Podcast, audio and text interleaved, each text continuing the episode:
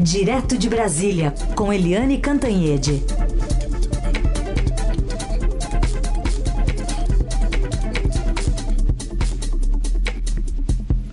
Oi, Eliane, bom dia. Bom dia, Raíssa Emanuel, ouvintes. Bom dia, Eliane. Começamos hoje falando e abrindo a semana, vamos falar é, sobre vacina. A, a guerra das vacinas continua no Brasil e o governo com extrema dificuldade para dizer quando começa, quando termina, quais vacinas teremos, enfim, se teremos, e a gente vai ficando para o final da fila, Eliane. É, hoje já começa a vacinação nos Estados Unidos, a vacinação com a vacina Pfizer, da Pfizer, né? E no Reino Unido todo mundo viu, o Reino Unido saiu na frente, deu um exemplo ao mundo, né? As fotos dos primeiros vacinados no Reino Unido, na Inglaterra, é, rolaram né, no mundo inteiro, dando exemplo e pressionando também os governos. Mas enquanto isso, enquanto o mundo vai avançando, e o Brasil? O Brasil está perdido numa guerra infernal. O Brasil está guerreando, né? O, agora tem um, também um vídeo do Ministério da Saúde criticando o, o, João Dória, governador de São Paulo. Por quê? Porque o João Dória saiu na frente, porque o João Dória fez acordo com a China, porque o João Dória fez o acordo com o Butantan, porque a vacina Coronavac está indo. Enfim, e o presidente Bolsonaro fica muito incomodado com isso. Assim como ele demitiu o ministro Mandetta, porque o ministro Mandetta fazia tudo direito no Ministério da Saúde e estava com alta popularidade, o presidente Bolsonaro teme que essa, esse, vamos dizer assim, essa diligência do governador João Dória possa é, catapultar a popularidade do João Dória, que ele considera adversário dele em 2022. Então, fica essa guerrinha para lá e para cá, e enquanto isso, o que os brasileiros querem é vacina, vacina, vacina, porque é a única chance da gente salvar vidas, da gente impedir que as pessoas ficam doentes, que, doentes, que tenham sequelas, enfim. E, e uh, enfim, Uh, a gente está tendo um, no Brasil todo mundo batendo cabeça, enquanto o que o brasileiro quer é vacina. Uh, ontem a gente já teve aí uma decisão do Supremo Tribunal Federal, assinada pelo ministro Ricardo Lewandowski, exigindo que o governo dê explicações em 48 horas sobre quando começa a vacinação, até quando vai essa vacinação, detalhando o plano. Esse plano do governo que demorou, demorou, demorou, chega só agora, quando os outros países já estão vacinando agora que o Ministério da Saúde, agora que o governo apresenta um plano. É, e esse plano tem, a, tem aí um nome de cento e tantos é, especialistas, mas 36 deles fizeram um documento que veio a público dizendo o seguinte: olha, nós participamos das ideias iniciais, mas não fomos ouvidos sobre os termos finais, não temos responsabilidade sobre esse plano. Né? Além disso, eles cobram que os presidiários que ficam confinados estejam, sim, é, nas primeiras fases da vacina, é, que os, não apenas professores, mas também os funcionários, os servidores das escolas também entrem nas listas iniciais de quem tem que ser vacinado. Enfim, é um plano que não tem prazo, não tem meta diz que vai vacinar 51 milhões de pessoas, que é um quarto só da população brasileira, não diz com que vacina. O plano é todo vago, todo assim, é, é obviamente um plano para inglês ver, ou seja, um plano para dar uma satisfação à opinião pública e dizer que tem plano.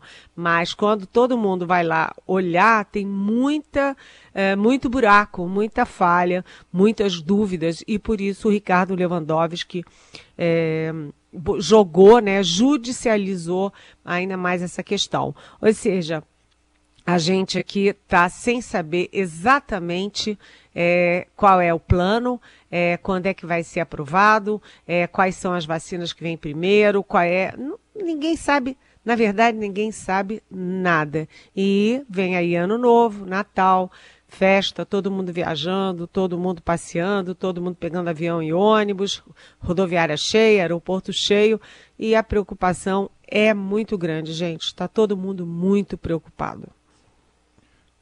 Muito bem. E mais cedo até a gente comentou aqui, Eliane, que se olhar para os vizinhos, por exemplo, o Peru, que é um país em crise política, lá está no terceiro presidente, teve o destituído, o vice renunciou, está no terceiro, e fechou acordo com a Pfizer. Nessas condições todas fechou um acordo, e aqui não, né? Hum. O governo apostou todas as suas fichas numa única vacina, que é a vacina de Oxford, né? Uh, e aí o governo ficou guerreando a vacina do Bolsonaro, aspas, contra a vacina do Dória, aspas. A vacina de Oxford, aspas, versus a vacina da China, aspas. E a gente não quer saber de onde vem a vacina ou não.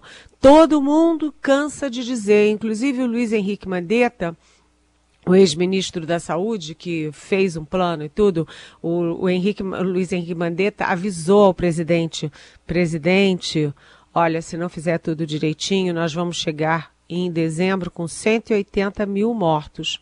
Ou seja, bingo, ele acertou. Chegamos em dezembro passando até de 880 mil mortos.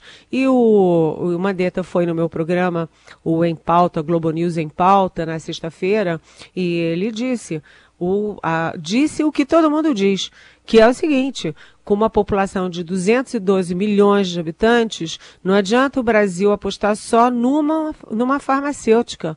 Vai ter que apostar em todas as que têm possibilidade de é, ter autorização, ter registro e ter produção. Então tem que apostar no Oxford, na Coronavac, na Pfizer, na da Rússia e tudo que tiver porque somos 210 milhões de habitantes. Então, é, olha, gente, o que eu posso dizer é o seguinte: está tudo errado e tá um salve-se é, quem puder. É, e só para concluir esse assunto sobre vacinas, ah, temos uma alta expectativa para aquilo que o governo do estado de São Paulo, João Dória, deve anunciar amanhã, ah, ou pelo menos a equipe técnica, sobre a eficácia da Coronavac. Né? Ah, existe esse calendário de vacinação já proposto para 2021. O governo vai buscar, uh, vai tentar né, uma rápida aprovação, seja via Anvisa ou até outras agências internacionais. Mas a, a grande questão, o grande mistério, né, que está todo mundo com uma grande expectativa, né, Eliane, é justamente a taxa de eficácia da Coronavac que deve ser anunciada amanhã.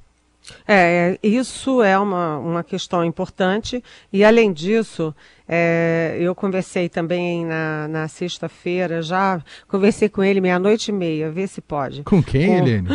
Com o governador de, de Goiás, o Ronaldo Caiado.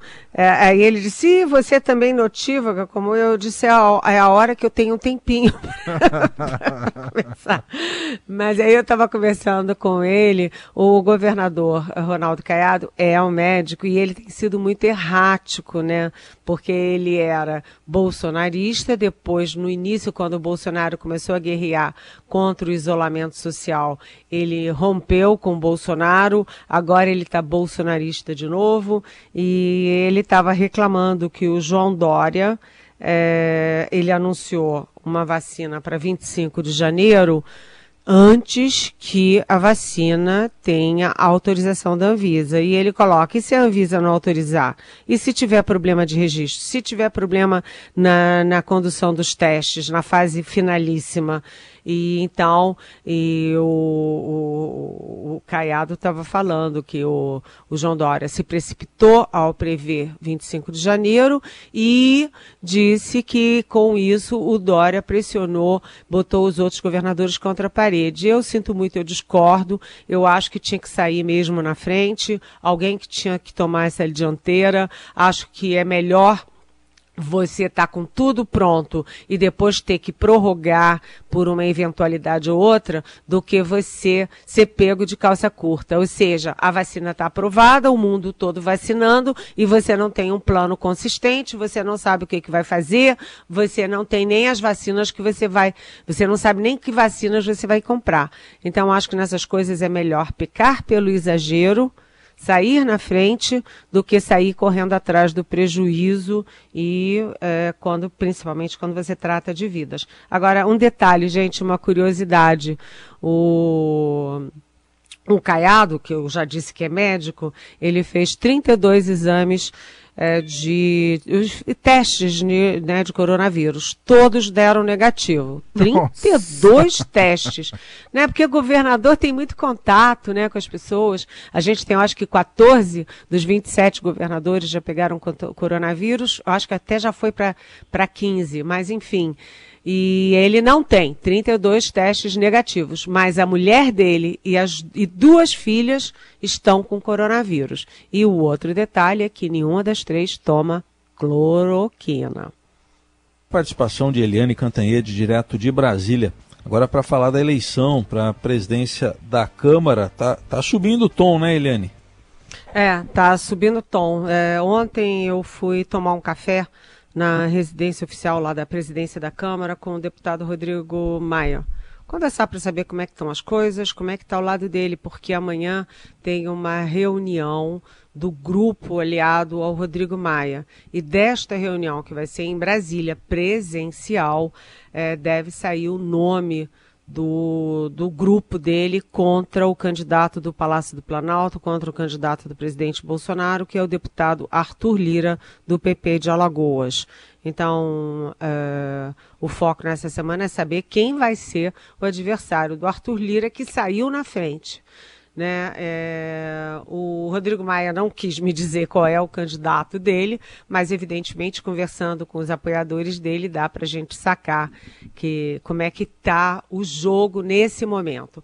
Você tem o, o Arthur Lira com o apoio do Bolsonaro com 160 votos, né, com oito partidos. Você tem o candidato do é, do Rodrigo Maia com fortes chances de ter também é, 160 votos com seis partidos, são menos partidos, mas esses partidos são mais, vamos dizer, potentes, então dá um equilíbrio de votos entre eles.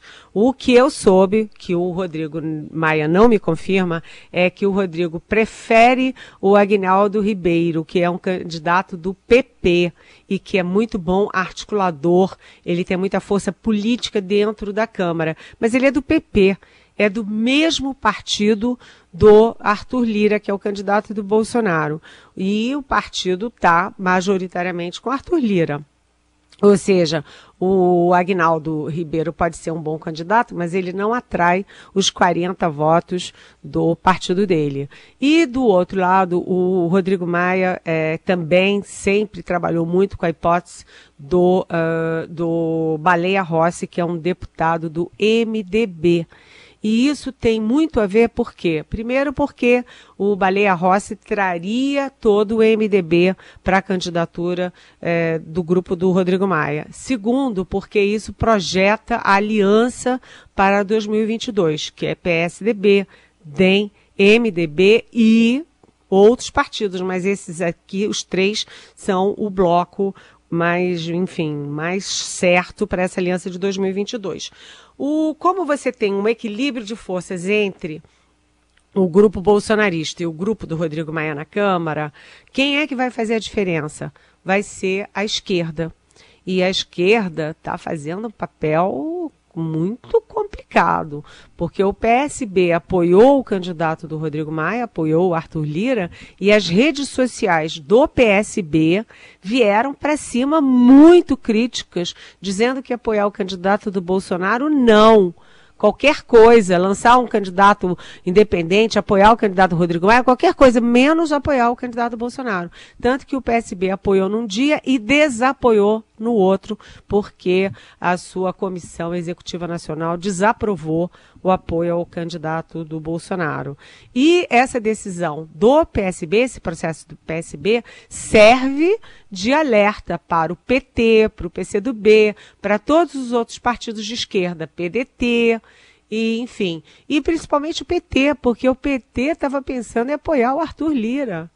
E é muito incrível, porque além disso, o PT agora está mandando recados dizendo que só apoia o candidato do, do, do, grupo do Maia se for o Marcos Pereira. Quem é o Marcos Pereira? O Marcos Pereira, do Partido Republicanos, aliás, um partido que sempre apoia o Bolsonaro, né, ao partido do Crivella no Rio, o partido do, do, é, do Russomano em São Paulo. É, e o Marcos Pereira é um pastor evangélico, e isso fortaleceria muito a bancada evangélica é, portanto, bolsonarista na Câmara. Então, olha, o PT pode vir pro, pro grupo do Rodrigo Maia, mas com, com Marcos Pereira tá difícil. E na, no Senado, o Davi Alcolumbre está caminhando para apoiar um candidato do MDB e isso tem uma combinação, né? Se for MDB no Senado, não será na Câmara. Enfim, se for DEM na Câmara, não será no Senado. Tem um equilíbrio também entre as duas casas. Bom, falando em Congresso Nacional, o que resta para esse finalzinho de 2020 ali no Congresso, hein, Eliane? Puxa, Emanuel, ó, excelente pergunta sua, sabe? Porque a gente está nessa confusão de vacina, nessa briga pela presidência e está esquecendo de questões práticas. A, o, a pauta da Câmara, é, do Congresso está cheia, da Câmara, do Senado. É, vou dar só alguns exemplos, né? A gente está no dia 14, hoje é dia 14, não é? Isso. É. A gente está no dia 14 e o Congresso não aprovou ainda a Lei de Diretrizes Orçamentárias, a LDO. Sem isso, o governo não pode é, definir os seus rumos em 2021. Também não aprovou o Congresso, as duas casas juntas, os créditos extraordinários para os ministérios, estados e municípios. E tem 22 vetos que o presidente é, impôs a projetos do Congresso que estão parados lá sem votação. E aí na Câmara tem vários é, projetos é, de lei, mas eu acho que o mais importante é o que libera 177, quase 180 bilhões é, dos fundos setoriais para o financiamento do combate à Covid. E no Senado tem a regulamentação do novo Fundeb, que é fundamental para a educação, né? Porque passou o Fundeb, passou a prorrogação, mas falta regulamentar como vai funcionar. E falta também a sabatina é, de 14 diplomatas, imagina. Sim, são 14 lugares vagos no Itamaraty, o Congresso precisa fazer. Mas hoje é dia 14, o Natal está bem aí, né? Será que dá tempo? O, o, o recesso está previsto para o dia 23 de dezembro eu acho que vai ser difícil. Além disso, o próprio ministro da Economia, o Paulo Guedes, que não apresentou projeto nenhum de reforma, que não apresentou também é, nenhum projeto de privatizações, ele vai tirar férias agora, dia 18, sexta-feira. Bom, e no meio disso tudo, né, Helene, pandemia, a polêmica da vacina, a popularidade, popularidade do presidente ainda está indo bem, né? Pois é, ontem saiu o Datafolha e isso é, é chocante para uns, surpreendente para outros e é motivo de comemoração para é, muitos também. O Datafolha diz que o Bolsonaro, apesar dos erros da vacina, apesar das mortes chegar a 180 mil, apesar de tudo que está acontecendo, ele está mantendo 37% de, é, de apoio e isso corresponde ao maior nível de apoio que ele teve é, desde, desde o início. Ou seja, apesar de tudo, Bolsonaro perde muito na opinião pública. Se vocês lerem os editoriais, se vocês lerem os, as, as colunas de opinião, é, as cartas de leitores, as pessoas estão todas muito perplexas e muito irritadas com Bolsonaro, mas a população brasileira ainda mantém apoio, o eleitorado mantém o apoio ao presidente. Muito bem. Ah, antes da gente concluir aqui, Eliane, eu, eu falei sobre a Coronavac, né, que estava previsto para amanhã que o governo de São Paulo falasse sobre a eficácia da, da vacina produzida ali no Instituto Butantan com a Sinovac. Ah, o governo adiou, o governo de São Paulo adiou a, o, o, a divulgação desse resultado e ficou para o dia 23, 23 de dezembro, então a angústia vai aumentar um bocadinho, mais uma semana aí para a gente saber sobre o resultado da eficácia da Coronavac em São Paulo, viu, Eliane? Eu diria que não é um bocadinho, não, é um bocadão. Porque tá todo mundo se pendurando na Coronavac. Se a Coronavac sofre esse atraso, que era previsto, hein? Esse, essa coisa de vacina não é uma coisa, é, sabe, preto no branco. Né, é, se atrasa a única chance, né, a nossa única boia salva-vidas, fica todo mundo mais ansioso. É, mas Vamos ver. Agora eu acho que é só rezando, viu? Muito bem. Eliane Cantanhede está com a gente aqui no Jornal Dourado, sempre às 9 horas da manhã. E amanhã ela está de volta com mais. Muito obrigado, Eliane. Obrigada a vocês. Até amanhã e um beijão.